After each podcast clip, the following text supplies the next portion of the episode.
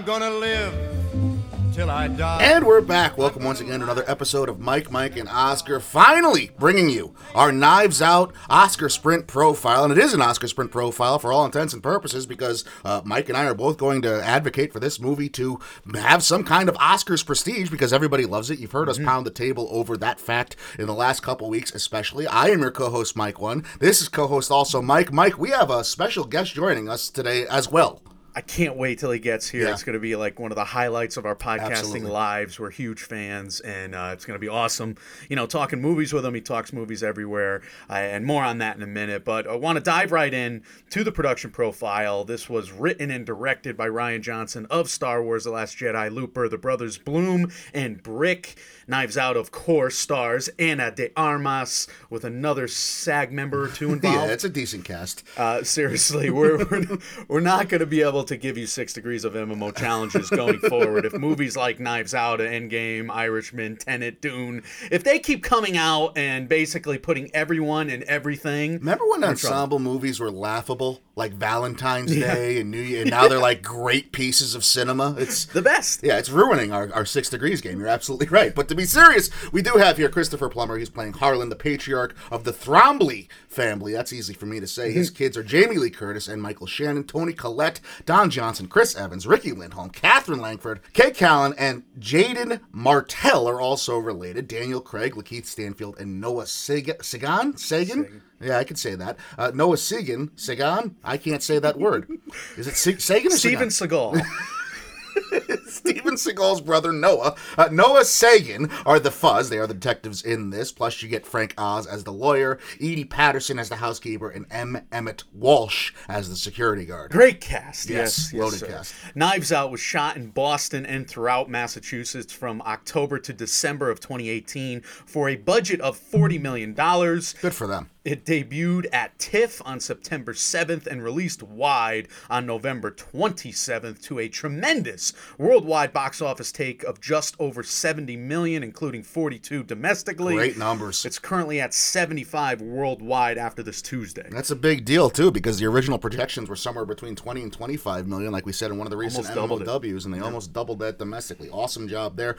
Some updated numbers and awards. Critical scores right now. This movie sits at a ninety-seven percent on three hundred thirty thirty-six critic reviews on Rotten Tomatoes. It's got an eighty-two meta score. Those are high marks. Mm-hmm. Audience scores includes an eight point one on IMDb and a ninety-three percent audience score on Rotten Tomatoes. An opening weekend cinema score of an A minus. I'm surprised by that because I thought with all the politics in here, all the Rian Johnson backlash, it would get a little lower. You thought it would have rubbed people the wrong way? I, I tell you, and I said this leading up too, I've seen literally one person dislike Everybody this loves movie. It. Yeah. Everybody loves it. So I don't know what that ninety-seven percent about is about. That's bullshit, I think. Knives Out has begun award season well by landing inclusion in the National Board of Review's Top ten Films of the Year, and it also won Best Ensemble at National Board of Review and Satellite Awards. So to get into a quick Oscar lens here, I wanted to highlight the screenplay, production design, and score. We're always, you know, summing up Clayton Davis of Award Circuit, Scott Feinberg of Hollywood Reporter, Matt Neglia of Next Best Picture. Picture. They all got those things contending, I think, at uh, at the Oscars, seventh, eighth, tenth, whatever.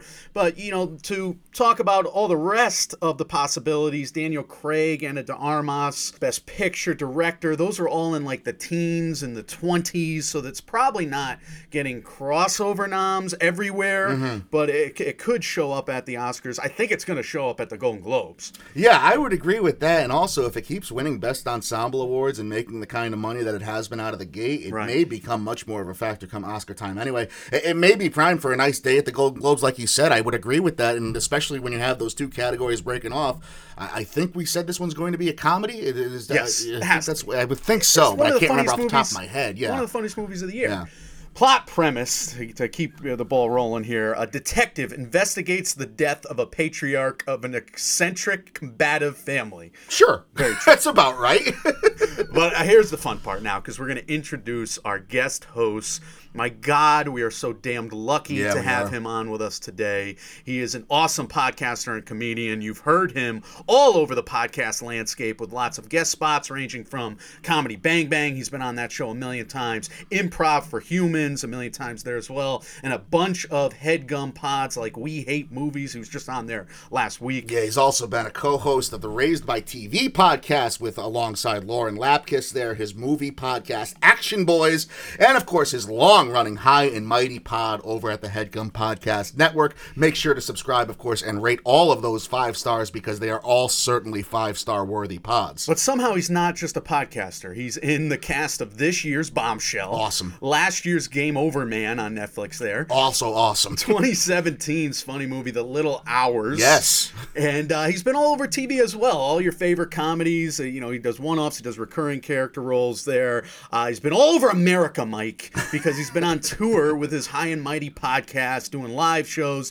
We'll tell you all about his upcoming dates at the end of the show. And it's him, as he lovingly calls himself at the start of every High and Mighty mm-hmm. podcast episode intro, your boy, the number one fuck boy, the number one fun boy. We are so very lucky and proud and humbled to have John Gabrus with us today here on M M O. We'll see you guys on the outro. On the line right now, John Gabrus. John, thank you very much for joining us today.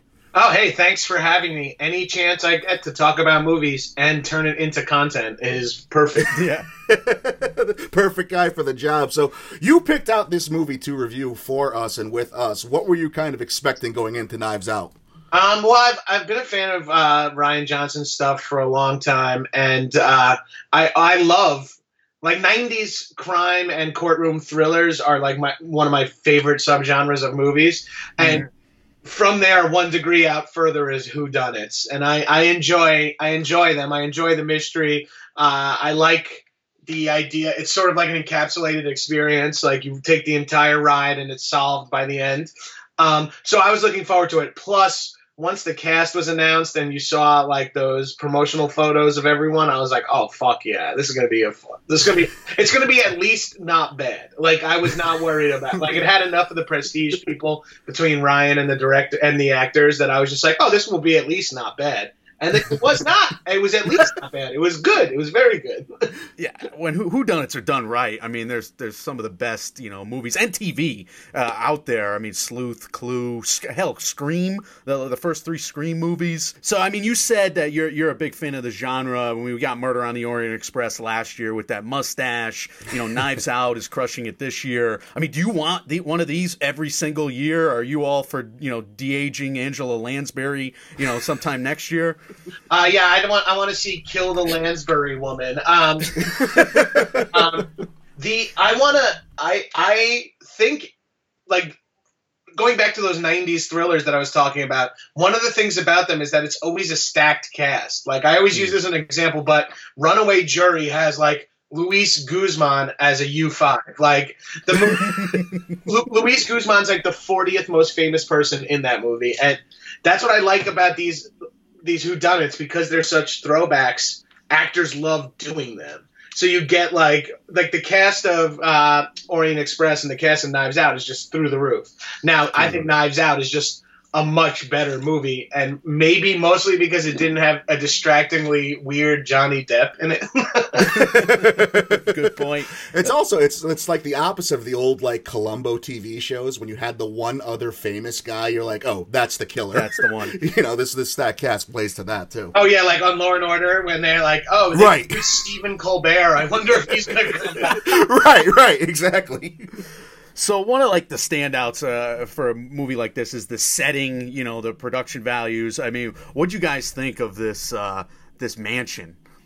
I mean, the mansion was dope. I saw a screening that Rian Johnson did the Q and A for afterwards uh, out here in L A, and awesome. uh, Rian uh, he was explaining that they did they found that house, like that house just exists, like his locations and production people found it.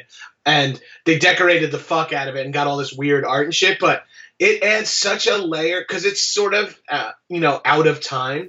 Like it's it, this movie could take place in like with almost all the specifics. This movie could take place in like the early nineteenth century or now. Yeah. And, you know, any time in between now. And that's kind of what's fun about it is that there's not like cell phones or Wi-Fi or anything. None of that shit comes into play. And it's just sort of like a throwback. Um And so the house being it was the fact that it's such a mainstay in such a location that they stay in for so long. It's beautiful and it's weird, which is like all you could ask for in it. Did he mention anything during the Q and A about that knife setup, that big circle of knives that was obviously the main I would attraction? have stabbed myself yeah. just by accident so many times. It, it feels so weird because uh, he did not mention that at all. I, I do. I did really enjoy that. I was like trying to understand what the link between being a mystery writer and having a huge throne of knives are. I guess we're supposed to understand that whatever the fuck his name is, Thrombly or whatever, is kind of a weirdo. yeah. Uh, well, I mean, that, that knife room really makes mine and my house pale by comparison, I gotta say. It was fucking gorgeous. My eyes could not stop staring at it, which obviously was the point. It's a giant bullseye, but... Right. I, I like that you have your knife room, but that's just a Swiss Army knife and an easy chair. right. Yeah, yeah. It's just a drawer where my silverware is, basically. Right. Ah, uh, my knife room, A K A And let's be honest, like half of the people in this movie that climb a trellis, uh, they're falling off that trellis in real life. I'm falling off that trellis in real life. But the setting, like, it works into the plot, like every single scene. It's one of those use the whole Buffalo movies, which I like, where like anything mm-hmm. that comes up eventually gets used. Um, we're in the spoiler-free section, so I'm, I'm tiptoeing around here a little bit. But uh, just like how how everything unfolds, like they, it's like the perfect amount of trickle. Like you just get little bits of information, bing, bing, bing, and then all of a sudden it all just starts hit. It like unravels faster and faster, much like Chris Evans' sweater. I mean, uh, you know, we don't need to hammer the point, but I'm going to. It's it's a fantastically written script, and this is obviously Rian Johnson. Obviously, is a guy who's got a love for the genre and the whodunit, uh, the trope. I haven't seen one yeah, this well tell. written in quite a while. Yeah, for sure.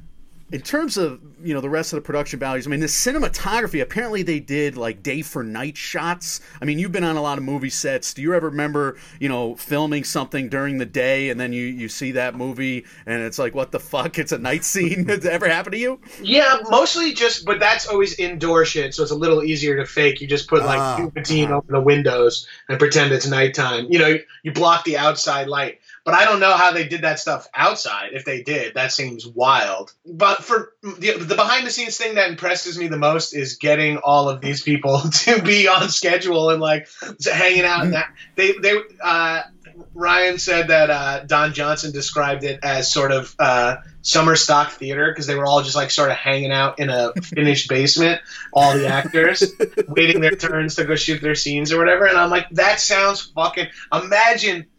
Imagine getting to work on a movie set like this, but even more specifically, getting to sit in the green room or the trailers with, like, oh that cast of people. You're like, I'm sitting here with Don Johnson, Michael Shannon, and Jamie Lee Curtis. Right, right. It's on. I mean, Jamie Lee Curtis had on her Instagram not too long ago pictures of the whole cast do, doing exactly what you just described, literally just hanging out in, like, this small little stairwell, and oh. they're all just shooting the shit and talking to each other between scenes. I saw that on Noah Segan's uh, Instagram. So it was so good. Um, and also, this is has this is apropos of nothing, but as uh, a, a heterosexual male, I just got to say, holy shit, Jamie Lee Curtis is fucking beautiful. Yeah, she is. She's unreal. Absolute stunner. And the gray hair, you can tell me she's thirty-eight or fifty-eight, and I believe you, and she's she's beautiful. She, we, that's one of the things we've been talking about all year is like the fifty and sixty year olds in Hollywood is like the new thirty. Brad Pitt from Once Upon a Time in Hollywood, Jennifer Lopez in Hustlers, Jamie Lee Curtis here. All these fifty and sixty year olds, they look, I mean, they're in far better shape than I ever was. John Gabrus on T V. Exactly. Him too. Yeah. yeah well, just sex pots all over. Uh, fucking Once Upon a Time in Hollywood broke my mind in that when, when he takes his shirt off, I was like, holy shit, this is amazing. Also, this dude is twenty years older than me. Right? Older than him now. Like, I'm thirty-seven. That dude is fucking seventeen uh, years older than me. That scene is insane. As we all do.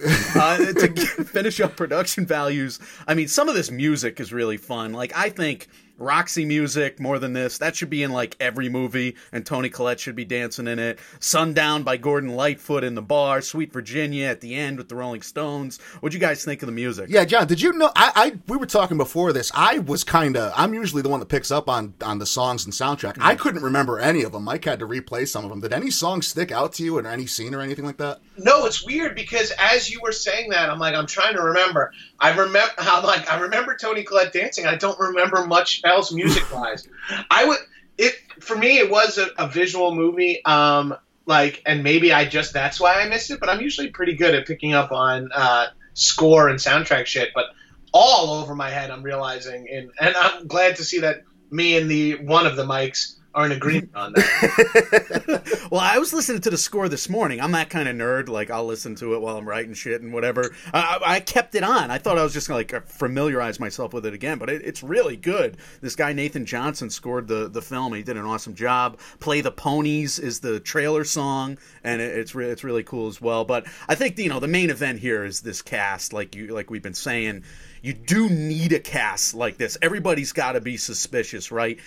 John, would you want to play in a movie like this? And what kind of character would you want to be? The red herring, the wrongfully accused, the murderer, the sleuth?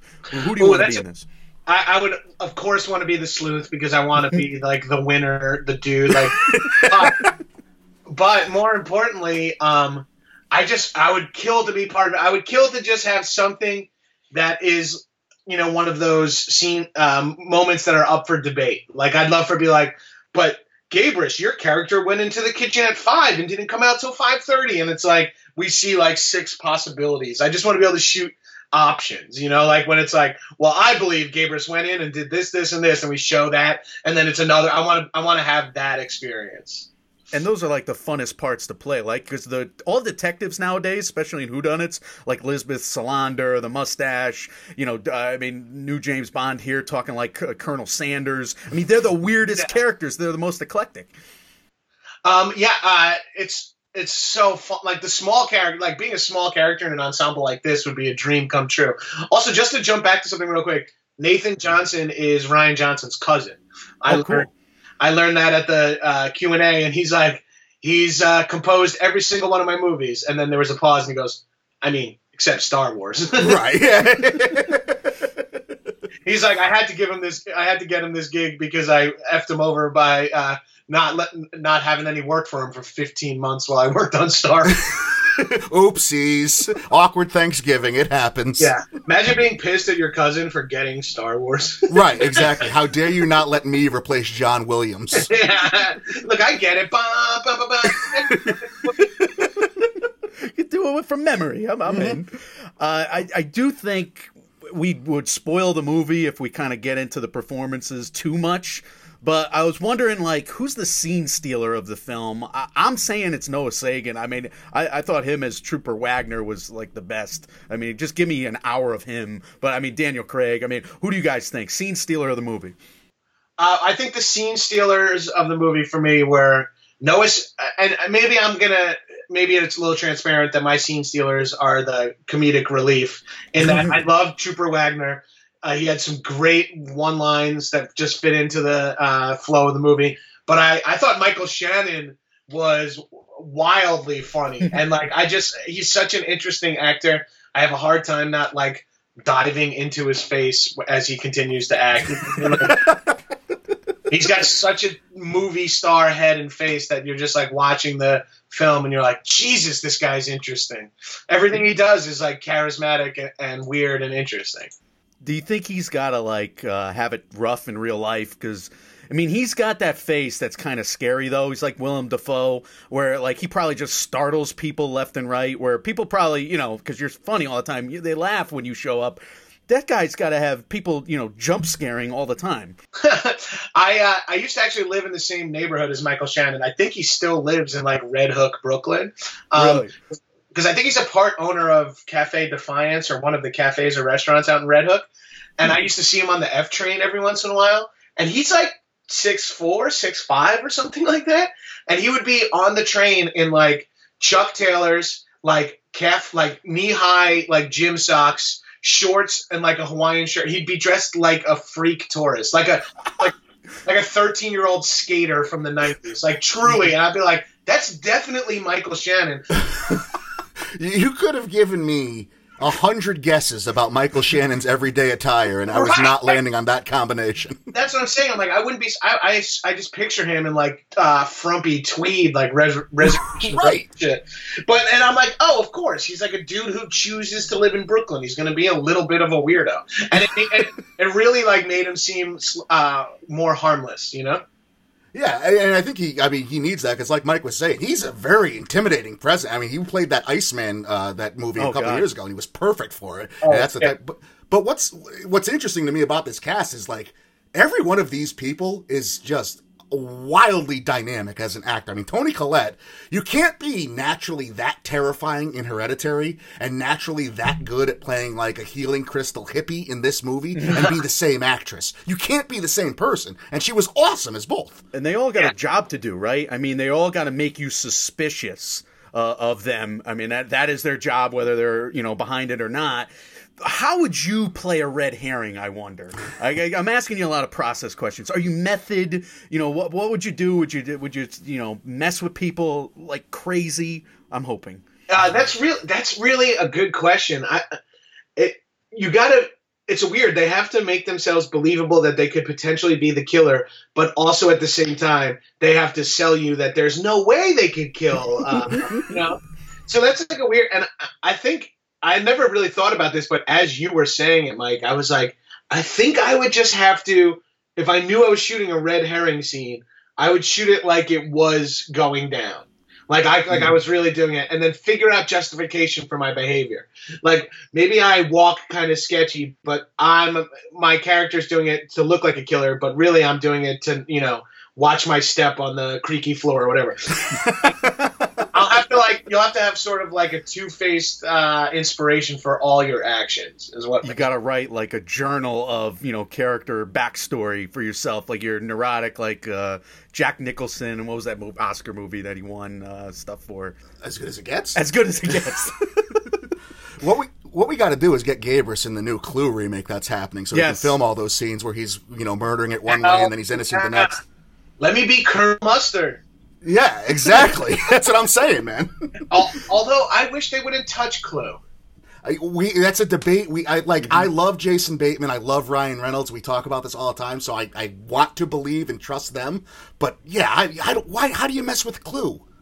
I really like Jason Bateman and Ryan Reynolds too. But they're, if I'm being honest, they're not making. Neither of them have made an A movie in a long time. Yeah, and. Yeah. They're sort of delivering B pluses and B min- in between B minus and B pluses frequently, which is wonderful for movies. Thank right. God we have a bunch of B B level movies, not B movies, but not, you know, but Clue with the two of them, it just already like you would have to tell me it's Clue with, um, you know, Donald Glover and Michael Pena. And I'd be like, now that sounds interesting.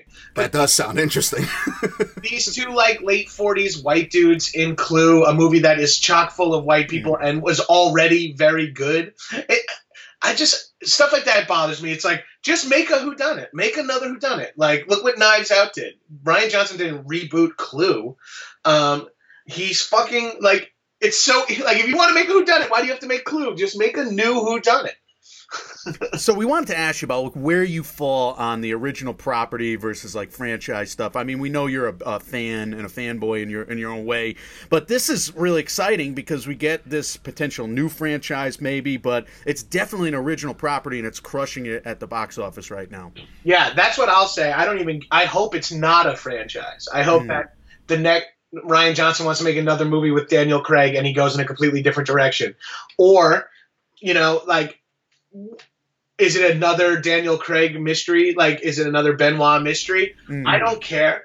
I'm just so excited right now in this moment that an original movie um, it, with a big cast is out and it has minimal C G I and yeah. it's and is not a board game or a fucking toy that I grew up playing with. or, yeah, or a video game adaptation. Or, with or a video game adaptation or a reboot of one of my favorite movies from when I was a child. No. Yeah, I, you're fitting right in, because this is stuff we holler about all the time. Like, we are desperate to have more original properties get not only, you know, come out, but also have proper funding behind them from major or at least mid-major studios. So uh, you're speaking to the choir here, absolutely. Yeah, I know. And it's so hard. And, like, it's crazy that it's twenty nineteen.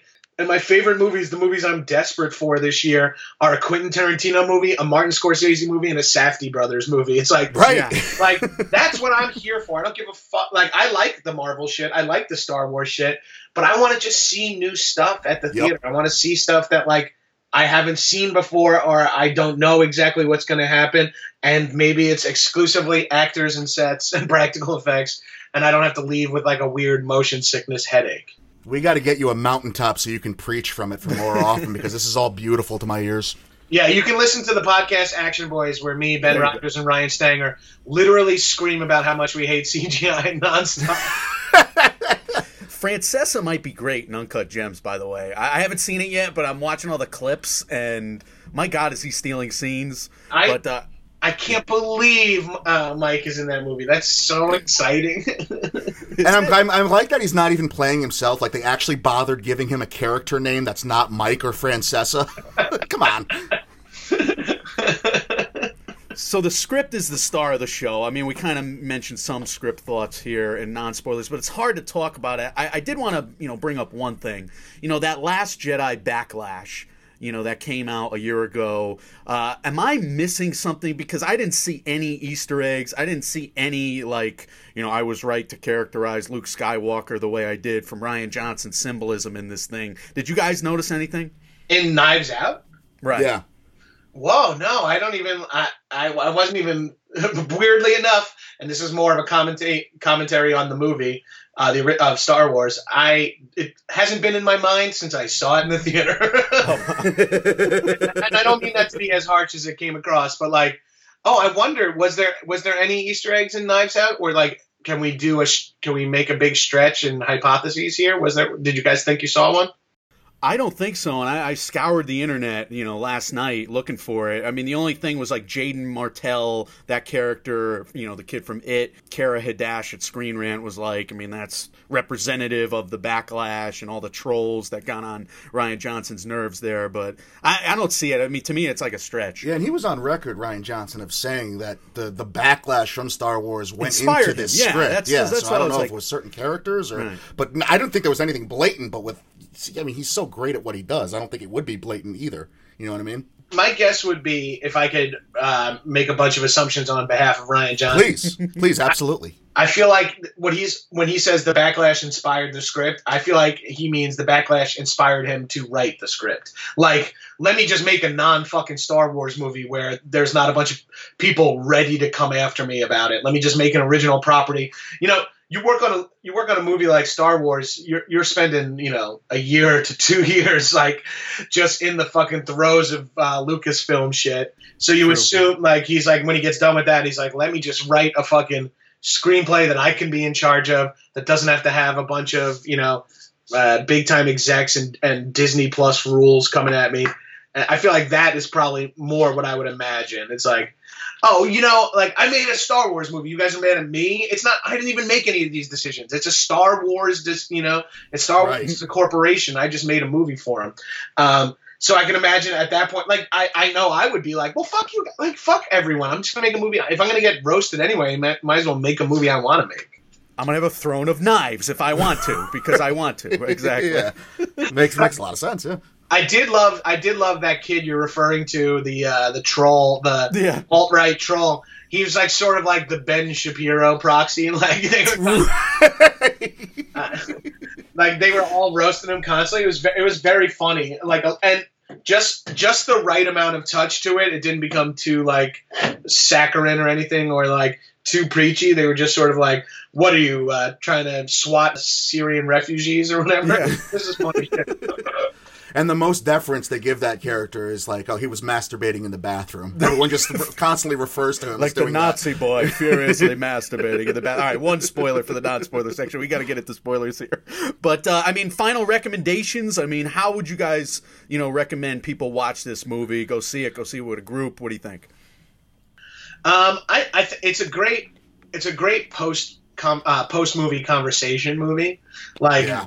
Um, I, and this is specific to me, but I feel like it's it's probably more universal than you think. This is a great movie to see with your mom, dad, in-laws, older family. It's because mm. it's a throwback movie. It's not super complex. There's and because it's not a franchise movie, you don't have to be like, that's Ant-Man, him and the Wasp are dating. You know, you don't have to do any of that fucking like right. Your mom or your mother-in-law can just sit in the theater and be like, oh, this is fun. I recognize most of these acts. You know what I mean? And like, it doesn't feel unusual. And so I took my in-laws and it was really fun. And the drive home from the theater was a lot of like, oh, see, I always thought it was going to be blank. I'm not, I'm still not trying not to do spoilers here. Uh, oh, I thought it was going to be blank. Oh yeah. I, oh, good. Oh, right. And now that we know the answer, remember this, this, and this. And it was like, a, it was a lot of fun seeing it with someone. Although I'm a huge proponent of seeing movies alone. So if, if, stopping you from seeing it is needing someone to go with you, I say get in the get in the car, get on the train, and go see it yourself. I, I love a lot of things that you answered about that one. You're, I, I agree, you should see this with people, but absolutely, the bottom line is just see it because it's a great movie. And two, what referencing what you were talking about before, John, just if you want original properties, get your ass to the theater and spend the money to see this on a screen. Definitely. Because that's what's going to help get more of these made anyway. But yeah, absolutely, go see this regardless of what you're going to do. It's crazy that we live in a world where movies can be so successful that we have to be like, get out there and see the new Rian Johnson movie right. starring these ten absolutely famous actors. And we're like, please go see it, people. We want more movies like this. And th- like, we're not even dipping our toe into like indie territory here. We're just saying like, please, we just got to see a movie without cars that turn into robots. Like, amen. It's amen. Not a high bar to cross, right? That's all I'm asking for is leave the fucking robots at home. Although there's a lot of like, you know, old-timey robots in the setting, but I guess we'll get into that in spoilers. The knife thing could have came to life. That whole knife mm-hmm. walk could have been a hell of a transformer. Well, they like yeah. had a guy donate all these from his like personal collection, automatons or whatever they were. That was like a big thing. I was reading about it this morning. In this movie? In this movie. It donated them to the mansion, and he took them back afterwards, and Rian Johnson, everybody was upset. Like, I would want to touch everything. Yeah, uh, I, Rian mentioned that in the Q and A that Um, all the automatons, the weird, a lot of the weird art was like from one dude. And oh no shit! Yeah, they're super expensive and crazy. And he, he this one guy, fucking gave, uh, gave them all to the set for the duration of the movie. Well, how about that? How about that? All right, so let's let's dance. Let's go into spoilers. We play a spoiler warning dance music here, and uh, we'll discuss the plot. Cool. Spoilers ahead. This is a spoiler warning. Spoilers. Spoilers. Spoilers.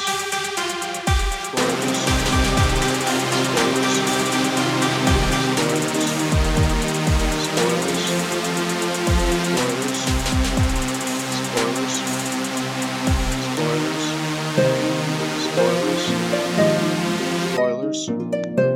Spoilers. Spoilers. Spoilers. Spoilers. Spoilers. Spoilers. Spoilers.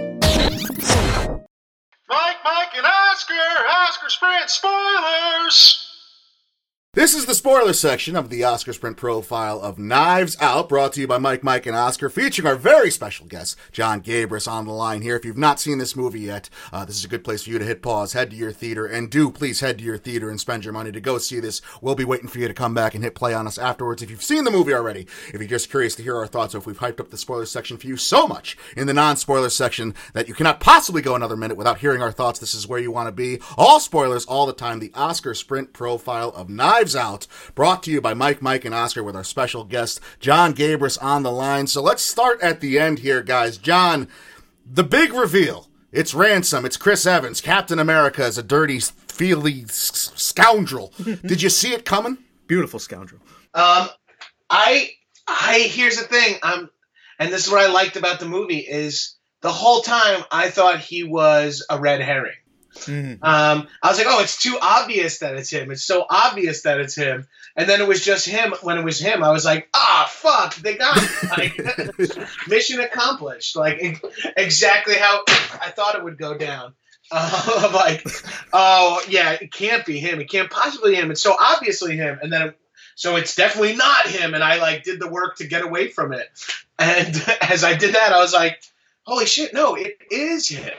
Yeah, it reminded me a lot, and Mike brought up Scream before, it reminded me of the first Scream with with the boyfriend, Billy Loomis, mm. and like the whole time you're made to believe it's Billy Loomis, but it's so painfully obvious it can't possibly be Billy Loomis, and it's Billy Loomis. And sorry if I spoiled Scream for everyone out there, but well, you're it's in Billy Loomis. Section. It doesn't matter what movie, we're spoiling them all. Great point, great point. It's It's Brad Pitt's wife's head in the box at the end of Seven. Every guess I had in this movie was wrong, and I was like the annoying moviegoer whispering as I went with my brothers over Thanksgiving break, whispering in their ears, this is what's going to happen. I felt like such an asshole walking out of there. I almost liked it less because of that. But it was like such a strange plot, too, and I think the marketing has to factor in, guys, because like we think it's going to be a whodunit to the very end, and it still is sort of that. But what did you guys think of when we're shown how Christopher Plummer, he dies early on? Was that a little disappointing? I mean, was it crazy? What did you think? It was it was weird. I, like that's what I liked about it. Like the the layout of the movie, the outline of the movie was not like anything I've seen before. I'm with you there. In, in that knowing that how it goes down so early in the movie, but like having to figure out another layer to it, it, it was uh, interesting. I, for, I, I mean, I, I'm overusing that word, but it was riveting, maybe. Um, the whole time, I thought, I thought this was going to be all, and they were clearly setting us up that it could be this too, giving us the clues that it could be all Christopher Plummer playing a major mystery to see who yeah. wins the um, inheritance or see who gets the inheritance. But as it kept unfolding, you were like, oh, no, it's not that. Weird. What is it going to be then? And it's like a magic trick with the script there, because at the end of that reveal, after we see what happens, it closes the book on so many questions, and it takes kind of a while for us to like get the whole new set of questions. It's it's a strange phenomenon this this guy taps into, where he, he you know we're we're left stunned in that moment, and then he slowly unveils the next you know driving questions of the narrative. And it takes such a deft touch too on on, on the yeah. script's part, because We, we've yelled and pounded the table previously about scripts that reveal, first of all, when the marketing is deceitful, which this was, for all intents and purposes, deceitful marketing, because like John just said, and we're saying, this wasn't about the Christopher Plummer death per se. It was about things surrounding the Christopher Plummer death. So you have this whole new plot and this whole new premise of this movie introduced uh, like halfway through, and this, we all buy into it because it's just that well written and it just flows that well and the performances are that great. I think this is a, really a testament to the directing and the writing here.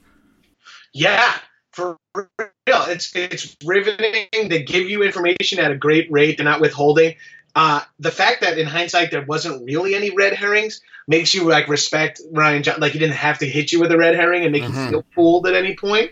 Um, some some great moments that uh, were part of the reveal when that dog comes running up with a piece of trellis. And, yeah, and it's timed so perfectly. It's like. It, it like he jogs completely up, like the dog. Com- you could see it from deep in the background when uh, uh, Benoit is talking to Marta. Um, when they're talking, uh, when Ana de Armas or whatever. Um, when the dog is, they're just talking, and the dog is running up in the middle. You're like, oh my god! But it's so fucking funny. And by the way, these are like the worst detectives ever, right?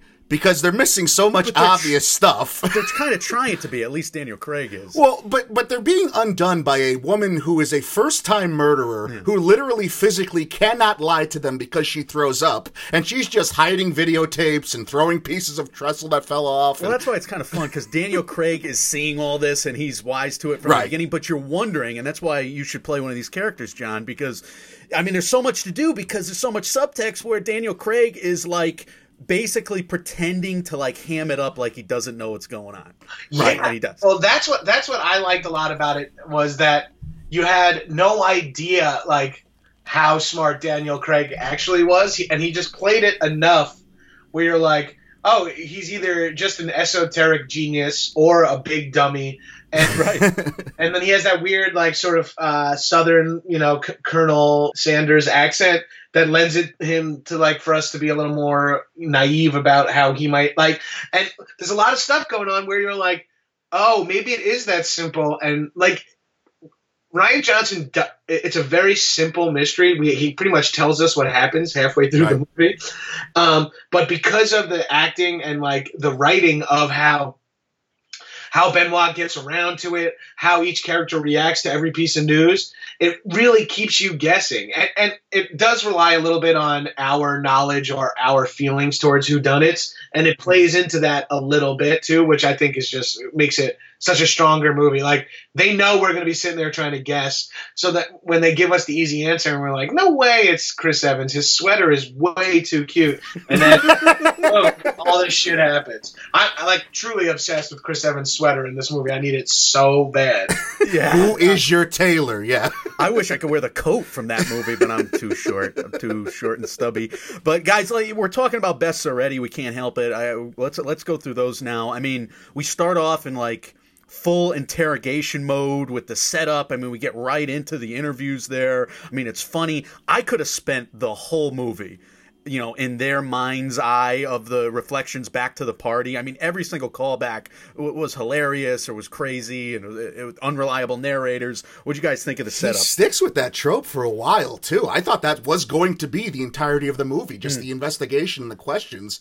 And he, that's that's good for like a good twenty to twenty-five minutes before we actually see the rest of the house and the days going by and stuff like that. But I'm with you. I was sold and waiting on every every last word. And the editing job, my God. Yeah. When Jamie Lee Curtis is like, I'm not going to talk bad about my brother, and it cuts right to Don Johnson, who's just spilling the beans about everything. I, I was dying. There's a few good moments, like serious, like uh, smash twos that undid the previous uh, scene, which I uh, which I absolutely loved. The fucking uh, hitting the piano key, the little ding ding. Yes. That was such a fun little, and you're like, ooh, is this going to come back into play? And then you're like, wait, who cares? This is just fun, weird Benoit doing his shit. And I and I like that there wasn't like the, you see so many archetypes, I, I mean, so many tropes where it's like the bumbling detective, the detective who doesn't believe Benoit, who thinks, yeah. who's trying to, comp- you know, the classic, like, the feds think it's their case, but it's ours kind of thing mm-hmm. from every movie. But Uh, I thought that Lakeith Stanfield and Noah Segan and uh, Daniel Craig all played off each other nicely, where you're like, who actually is the smartest person here? Who am I rooting for? Who is the most grounded in reality? And the answer just, you never really know, which is wild.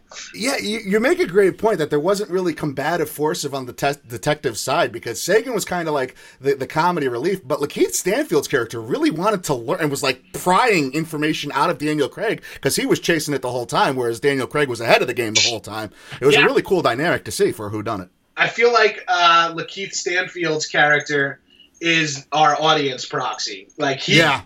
he has the information we have, and his questions and his his desire, his like the knowledge he wants is uh, what we have and want. Like I think he's supposed to be our stand-in because he's kind of smart but doesn't know all the information. Needs Daniel Craig to give him some. And shit, so I, I I really dug that about, and and I mean Lakeith Stanfield in anything is going to be good.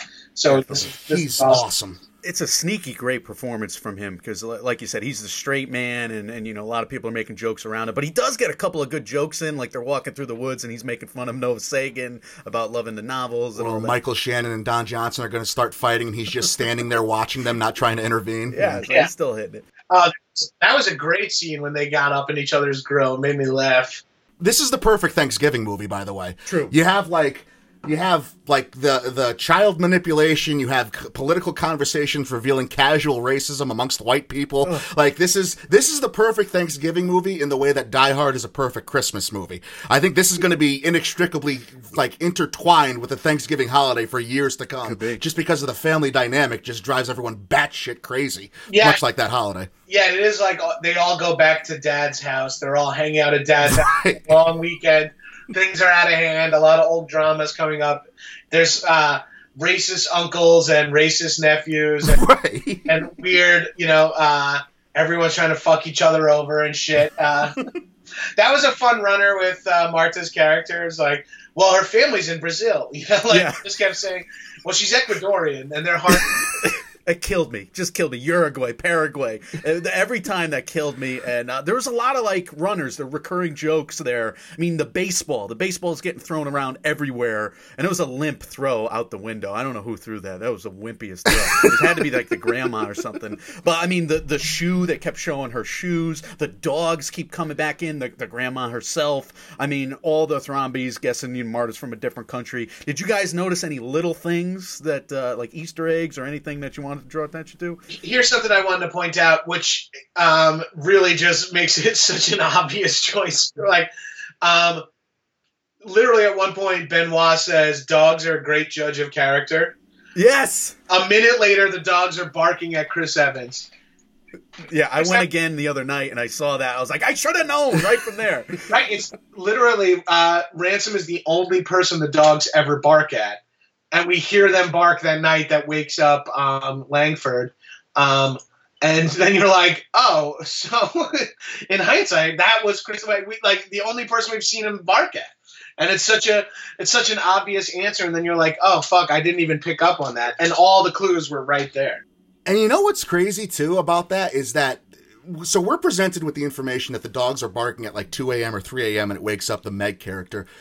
And then they he does not mention that. He does such a good job of hiding that fact and focusing on every other fact about the night when figuring out the, the murder. That that's like, it comes back as a big reveal, even though we know it already. At the end of the movie, we're like, oh yeah, the fucking yeah, dogs.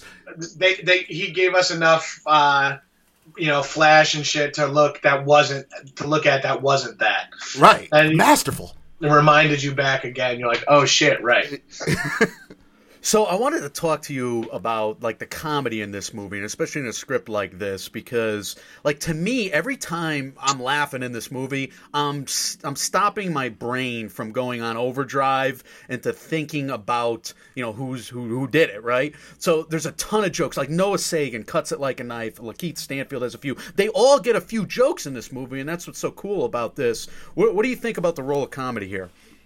Well, I think comedy is important in a movie like this because you don't want to go fully like, don't forget, an old man was murdered. Like, you know, right. At its core, it's a very depressing premise, you know? Very like, true. Um, so if you can like not be reminded of that and you can just see how cool everyone is and like people being funny too reminds you of like this, it makes it feel real because like families are like that.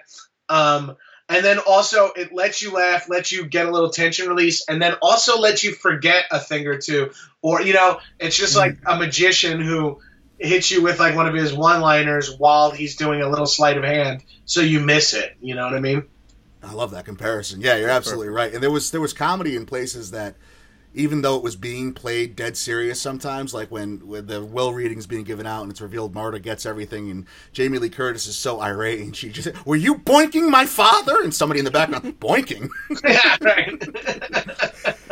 I was so impressed with Ana de Armas in this movie. I mean, th- this was something deliberate from Rian Johnson because he loves, like, Hitch- Hitchcockian thrillers, maybe even a little bit more than these whodunits, because those are based on, you know, like, wrongfully accused protagonists. I mean, wh- what do we think when we were left with, like, Ana de Armas as the protagonist of this ridiculously awesome cast?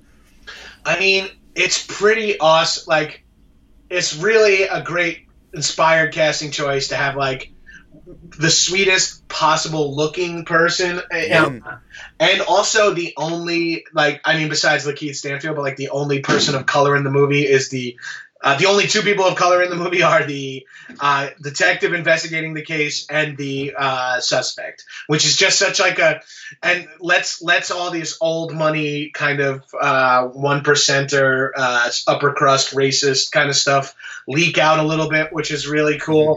Um, yes. And you feel instant sympathy for her. You know what I mean? Like, um, like you're immediately on her side to the point where you find out like she may have actually been the killer. She's hiding the fact that she killed and you're okay with it. That like, that's a, that says a lot about her as an actress that we're like, I'm still with her, despite her looking down the barrel of the lens and saying, I killed the main character of this movie. You're like, oh, she's great. And what, I mean, the methodology kind of works in this movie, too. Like, I mean, the simple procedural nature of it, it does connect together. It's a really clever script. I mean, did, I mean, we're going to get into worse in a minute, but I mean, especially when you got monologues from Daniel Craig about all those donut holes and whatnot. I mean, What what stood out to you guys in terms of, like, you know, the, the, the real structure of the screenplay? Anything there? Um, I, I liked uh, Edie Patterson ended up having, like, such a major part of the, like, you know, she's kind of, like, dusted throughout the movie, and then she's got this, like, really e- eerie, arguably gruesome sort of sequence that she had. Yeah. Um, and also, um, I, I, I might have read this on IMDb after the fact. It might not be a real original thought, but Um, uh, Marta's character, she never has a different motive other than doing what she thinks is right in every yes. moment. And that's the whole undoing of the plot at the end, is that she decides to not cover herself and tries to save the Fran character. That undoes Ransom at the end of the episode. Right, right. It undoes Ransom. And then, like, every decision she's made the whole way, uh, um, every decision she's made the whole way just kind of, like, makes you... And then when when they lay when uh, he, Benoit lays it all out, you're like, oh, she is just weirdly stuck in the course that this this situation has given her. She's not making any negative choices. Everyone else is being like a sketchball or a scumbag or whatever, and she's just sort of winding through doing what she has to do. Yeah, I think there's, and what you're hitting on, and you kind of almost said it outright before too, there's a great political and social narrative oh, yeah. being oh, yeah. woven throughout this entire script, with how with the constant the the issue of immigration right now in this country that Definitely. so many people are taking a batshit angle on, and it, I mean, I don't think it's any mistake that the main protagonist and one of the detectives are the only people of color, and that it's all about these white people that are all well-to-do and have their nose up in the air, and when you peel back the onion just a little bit, you see they are not not only terrible people but also horrible racists in their own right, even though they think there's nothing wrong with them. Uh, I think it's a Again, no mistake, and I think it's very obvious, and I think it's very, very well written and very well done. A lot of, like, uh, my father always liked me because I was re- I brought myself up on my own bootstraps. Then we revealed a million-dollar loan. We right, definitely- that sounds familiar. Yeah, that sounds rather familiar. They, they all believe themselves to be, like, special, important people, and they're all millionaires fighting over billions, which is just, mm-hmm. like... It's so indicative of, like, uh, what's happening in America and ar- arguably the world, but definitely more on rampant display in our country. Oh, yes, sir. Amen again. I mean, you're preaching throughout this episode. I love it. Uh, I do want to, you know, get into worse soon, but any more best scenes? I mean, we can probably gush about the best things in this movie. There's so many great setups and payoffs, but any more best there, John? If we're doing, if we're doing uh, best spoilers, that fucking fake knife at the end. That was so good. That was so good. And Chris, Chris Evans, I mean, I know we're, we're taking shots at the M C U too. I think the M C U has helped Chris Evans acting a ton, because I think he was so, he's got that charming, palpable, like, charismatic, oh shucks, boy is me look about him. True. But yet he's still able to play this asshole at the end of the day. So he was a great red herring, but even in that scene, he's playing this thoroughly aggressive asshole, and he it's so believable. Oh, hell yeah. Uh, they're also, Rian Johnson's getting a little bit of juice and a little bit of uh, us thinking differently about Chris Evans because he's played Captain America in ten yes, yeah. or whatever. Um, so him doing that, you're like, oh, okay, that's that's interesting. And, and Evans is great. I mean, I'm, I've been a fan of his since Not Another Teen Movie. He's yes, very yes. funny. He's very funny in that movie. Nice turtleneck. Yeah, I love that movie. I quoted that movie like an idiot for years, and I still do. The receiver getting cut in half to the oh, Foo Fighters God. Hero song. Oh, my God. Laugh, so. Great movie. All right, so we'll get into a few worse, I guess. We'll probably make a spin and that it's still good anyway with most of these things. But I definitely have something that I, I have to preach about myself. Chris Evans is eating like cookies throughout that whole great scene where he's like, eat shit, eat shit, eat shit. I hate it when skinny people eat fat patenting shit in movies, or when the fittest people on earth eat McDonald's on commercials. It's never guys like me ordering seventeen dollars of food in a drive-thru and then eating it all alone in their car. I mean, do you guys have any pet peeves about this movie? John, you should know something about Mike is that he takes a good two to three minutes per episode honing in on the food porn aspect. It's important. Of every I'm movie. Italian, but food is really important to me. Oh, I'm very Italian. Again, preacher choir. Uh, that, I hate that I'll never be in like a beer commercial or a food commercial because people will be like, whoa, if I eat Doritos, I'll look like that. No. No, I'll never get cast either. I wouldn't get cast in general, but I, for Maybe sure. Maybe if they remake the whole Twins advertising campaign that was big with Bud Light, it could be the three of us. And Twins! And three of us pop out. All right, so any worse scenes jump out at you? Like, I have some quibbles. Like, they, they got away with burning that med lab kind of deal. I mean, maybe that's a little far-fetched. A couple far-fetched things here. Ana de Armas being a better driver than Christian Bale in Ford v Ferrari at the, uh, when they're driving away from the cops. She's, like, turtle or just fishtailing down side alleys and stuff. Yeah, true. And she was called Baby Driver, which I didn't love either. Right. I was mad at that scene just a little bit at the end of it because I like Daniel Craig is almost hamming it up too much. Like if I got in a car chase with the police, even whether I'm an accomplice or not, like I'm expected to be, you know, arrested immediately after that. I wouldn't expect Daniel Craig to be like, James Bond himself to be like, oh, did he force you to do that? I, of course, I saw, when you yeah. saw me, you should have not you driven away. I mean, come on. I, I, I thought that was dumb too, uh, but then they retro they explained that away that he knew. They do. Uh, yeah.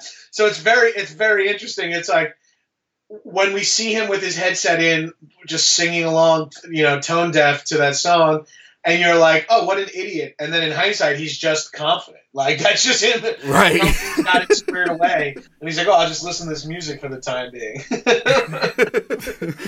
They did, again, Rian Johnson did a fantastic job with so many misdirects every step of the way. This is a guy that definitely, you know, this wasn't a script that he just threw together. It, it was, it's a masterpiece. Oh, I, I mean, think. Edie makes the Hallmark movie joke, and that comes into play yeah, later on yeah. in the film. I mean, the stash. Her whole puking thing, you know, it's almost like, it, it, obviously, it's far-fetched in the sense that all of these things coming together. Well, this a, entire plot is undone with a decent medical examiner and a toxicology report a couple right. days after the murder. But it's also worked into the plot and right, explained it is. away, it like is. John was saying. Any any more worse, guys? No, but that that's really funny you mentioned that. It's like uh, a toxicology report would solve everything. Three detectives are like constantly just at the house wandering around being like, must interview everyone. And like in real life, Lakeith Stanfield will be like, why don't we go pick up the forensics?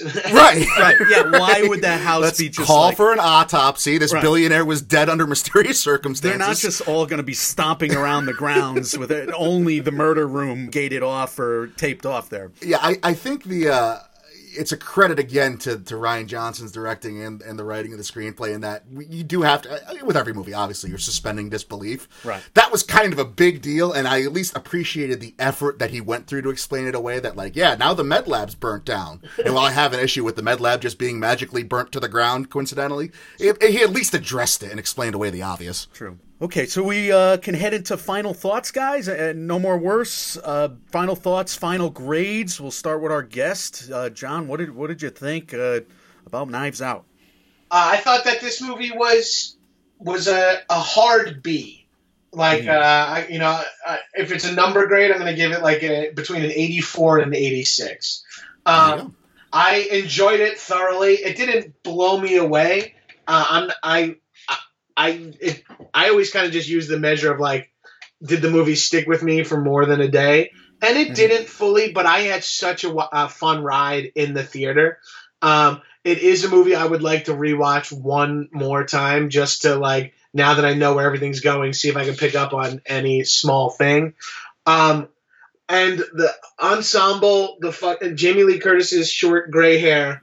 Um, everything, everything about uh, and her glasses. Everything about this movie was so fun. It, it just, it wasn't tr- like it's not an A for me solely because of like my taste. You know what I mean? Like I, but it, it was an awesome movie. I'm so happy to see an original property from a talented writer director with a bunch of uh, actors that you're excited to see in a movie. Yeah, I'm going to echo a lot of what you said, and I have a very similar grade as well. It's just, it's one of the better whodunits we've had in a while. I'm very happy for it. It's a, it's original property. I'm thrilled about that. I love the cast. It's not a perfect movie by any means. It has its holes. We've talked about them and touched on them, but I'm an eighty-six hard B as well. That's where I landed on at the end of the day. Mike, what do you say? So I totally want to drop my grade down now and be cool like you guys. Peer pressure. I, I always have like three points higher than you, though. Yes, you so do. I can. Uh, I want to kiss John's ass here and just go eighty-six B because we're such fans of yours, John, and we're, we're thrilled that you no, come on. Is, there's no. It's not a huge fight if I say B and you say B plus. So I'm saying B plus. I, I have it written down. B plus eighty-nine. I'll stick to my kill him guns. Yeah. I guess. Uh, but I, I do grade things a little highly. You know, more more highly than. Mike the here, the summary sure. here at the end of the day is go see go this see. movie. You're going to get your money's worth, oh, and it's a great, yeah. great time at the theater. That was awesome, John. We yes. cannot thank you enough, and thank you so much for giving us a, a piece of your day and a little bit of your time. This was a, a joy and a dream come true for Mike and I both. We're huge fans of yours. Definitely. Oh, well, thank you so much for having me on. Literally any chance I get to scream about movies into my uh, laptop screen works for me. We'll have to do this again sometime, John. Thanks a lot, man. Thank you. All right, thank you, guys. Bye-bye. See you later. See ya. I mean, that was awesome, and cannot thank John enough for giving us a piece of his time, and that was just so much fun, and God, what a pro he is. I had a blast. I yeah. mean, I we knew we were going to have a blast talking about Knives Out because yeah. it's a it's a fun movie to talk about, but uh, my God, he, he he had us cracking up the whole time, and it's early in the morning, his time. Yeah, I know, I know. West Coast, and he recorded that with us. I, I'm so impressed. Beyond so impressed. my wildest expectations. Again, cannot thank John enough. So go to headgum dot com slash live. You can get tickets to John Gabrus' live shows for the High and Mighty podcast. He's going to Brooklyn, Boston, and Philly on January sixteenth, seventeenth, and eighteenth, respectively. Then he's going doing a couple shows in Texas after the Super Bowl in February, Houston, Austin, and Dallas on the sixth, seventh, and eighth. And make sure you subscribe to all of the Gabrus podcasts out there. I mean, he makes one funny show after the next. I've been dying laughing the last few days, just yeah. catching up on some of those. I mean, he gets up early in the morning to record with us, and then he's on so many shows. I mean, definitely check out Raised by T V with Lauren Lapkus. So good, man. Action Boys with a Z, where he's talking action movies with Ben Rogers and Ryan Stanger. And, of course, High and Mighty, where he's uh, always been at the peak of his powers. I mean, he just did a Thanksgiving Day Power Hour, the fifth annual. I was crying laughing throughout the show. I mean, it's just, it, it's that funny. One of the most witty people we've had on, too, by far. Uh, the Gino Lombardo Show is now on Stitcher Premium as well. That is a character of Mister Gabrus. He's performing.